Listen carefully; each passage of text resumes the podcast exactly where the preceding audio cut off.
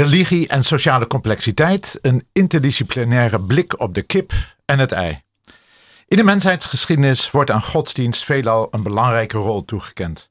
Onder andere zou het geloof in een straffende en moraliserende God een belangrijke functie gespeeld hebben bij het reguleren van zelfzuchtig en hebzuchtig gedrag dat alle samenlevingen bedreigt. Zonder een dergelijke godsdienst, zo is de gedachtegang, zouden in de vroege geschiedenis van de mensheid omvangrijke en complexe samenlevingen niet eens hebben kunnen ontstaan.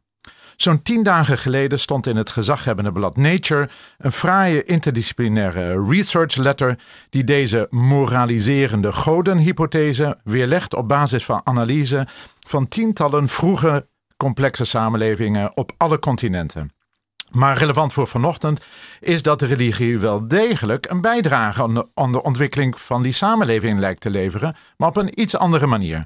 Voordat ik op die onderzoeksbrief inga, wil ik eerst verder uitleggen wat het achterliggende probleem is.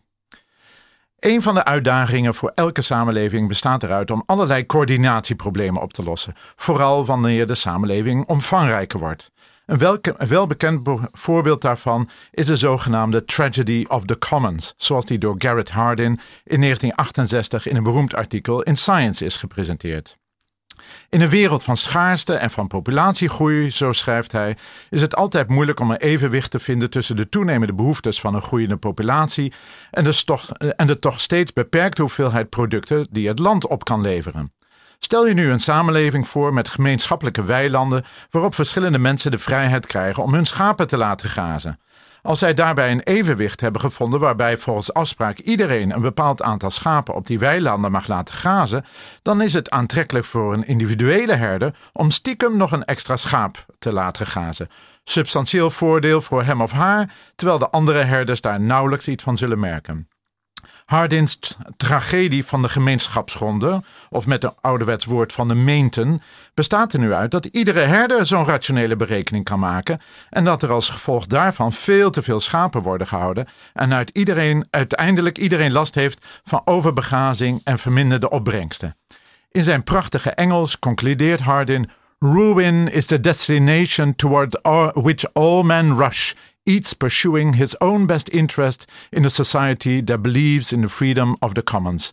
We denderen allemaal op onze afgrond af vanwege de vrijheid die we krijgen uh, om hun, onze schapen te laten grazen. Aan deze tragedie is een einde te maken, stelt hij, wanneer mensen met elkaar overeenkomen dat ze elkaar wederzijds dwingen tot matiging van hun gedrag. Nu heeft een complexe samenleving als de onze allerlei instituties die ons helpen om de tragedie van de gemeenschapsgronden te voorkomen, zoals politie, belastingheffing en controle, contracten enzovoorts. Maar hoe deed men dat lang voor die tijd, toen de, nog, toen de grotere samenlevingen ontstonden? Hoe ontstond toen de wederzijdse dwang tot gematigd gedrag? Immers, zonder zulke dwang zouden complexe en grotere samenlevingen misschien niet eens kunnen ontstaan, zodat die instituties ook niet ontwikkeld worden, is vaak de gedachte. Indirect raakte ook de uiterst verrassende discussie uit 2004 tussen de neomarxistische filosoof Jurgen Habermas en kardinaal Ratzinger, beter bekend als de latere paus Benedictus, aan dit probleem. Sprekend over de dialectiek van de secularisering over reden en religie, concludeert daarin de seculiere filosoof Habermas dat filosofen zouden moeten erkennen dat ons seculiere en ethische denken over moraal en gedrag een religieuze oorsprong heeft en daarom ook weer open moet staan voor de mogelijkheid dat godsdienst nog steeds een bron van betekenissen voor ons kan zijn. Zijn idee resoneert met een veelgehuldigde opvatting, namelijk dat religieuze waarden en betekenissen vaak de vroegste verschijningsvorm zijn van normen die het samenleven reguleren. Als er dan nog geen politie is, zo is het idee, dan is het geloof in een wraakzuchtige en straffende God een effectieve manier om mensen te dwingen tot zelfbeheersing en solidariteit, om zo de tragedy of the commons te voorkomen. Vandaar dat veelal gedacht is dat zonder godsdienst een samenleving niet echt kan groeien, omdat die dan te gronde gaat aan die tragedie. In de onderzoeksbrief van 20 maart jongsleden betoogt een team van onder andere evolutiebiologen, statistici, antropologen, complexiteitswetenschappers en cognitiewetenschappers dat de volgorde juist omgekeerd is.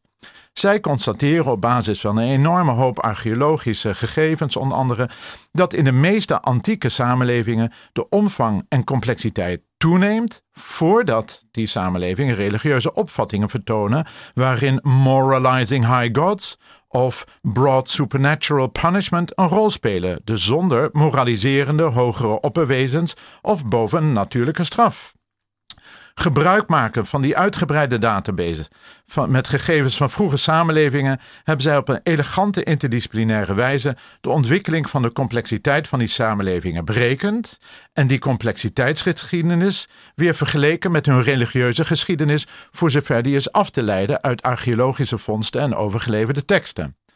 Wat ik misschien nog fascinerender aan hun onderzoeksresultaat vind, is dat zij constateerden dat die groei en complexiteitstoename dan misschien niet voorafgegaan werd door moraliserende goden, maar wel door religieuze rituelen.